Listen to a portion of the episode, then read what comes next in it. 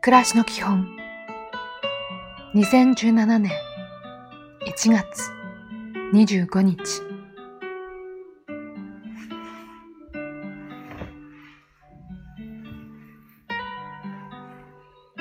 おはよう。どんなことでも受け入れようとする人間の生きる姿ぐらい美しく素晴らしいものはありません。今日も丁寧に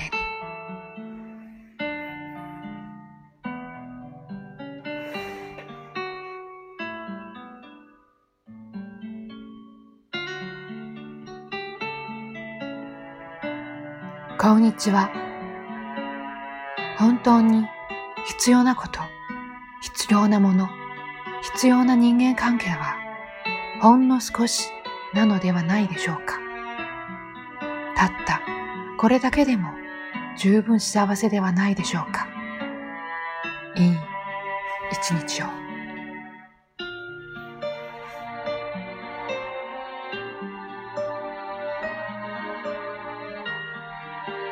おやすみなさい。